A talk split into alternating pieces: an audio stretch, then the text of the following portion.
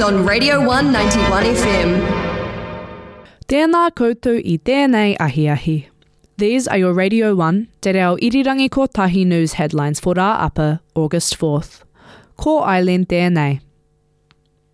Nominations are open for the 2022 OUSA Executive.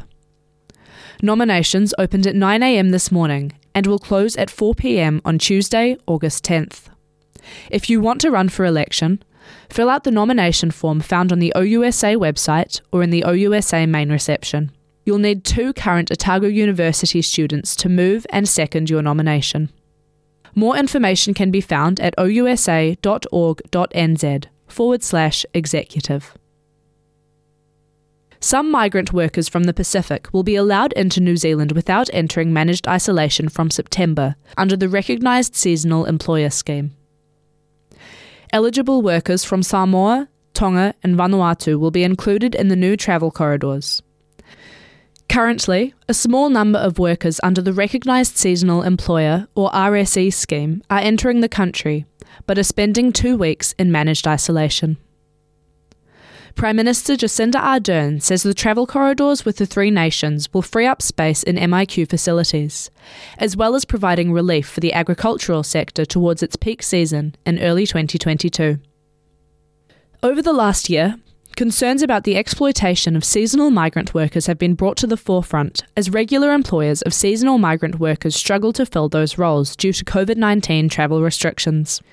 Migrant workers and advocates across Aotearoa, particularly in the agricultural sector, have raised concerns about low pay and poor working conditions. In July, the government announced a new migrant visa category aiming to combat the exploitation of migrant workers. The Migrant Exploitation Work Visa will allow migrant workers who are being exploited six months to leave that job and find new employment, while the original employer is investigated.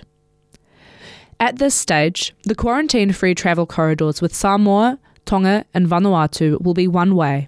But Ardern says there are discussions underway to make sure migrant workers will be able to return home. Otago University researchers behind the Dental Slim diet control device claim there are no ethical issues in the application of the jaw clamp despite widespread criticism. Critic Te Arohi reports. The Dental Slim diet control device is a magnetic jaw clamp which would prevent the wearer from consuming solid food whilst it was in place.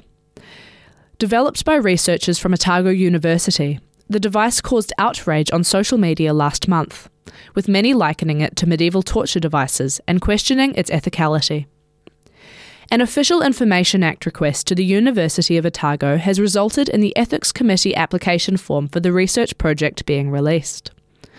The form shows that neither the researchers nor the Ministry of Health's Health and Disability Ethics Committee identified any potential ethical issues with the research.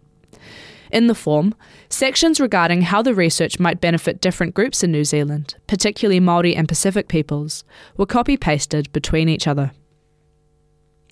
The researchers pointed out that this was not a new concept, likening it to jaw wiring, which was used until the 1980s to encourage weight loss in obese patients.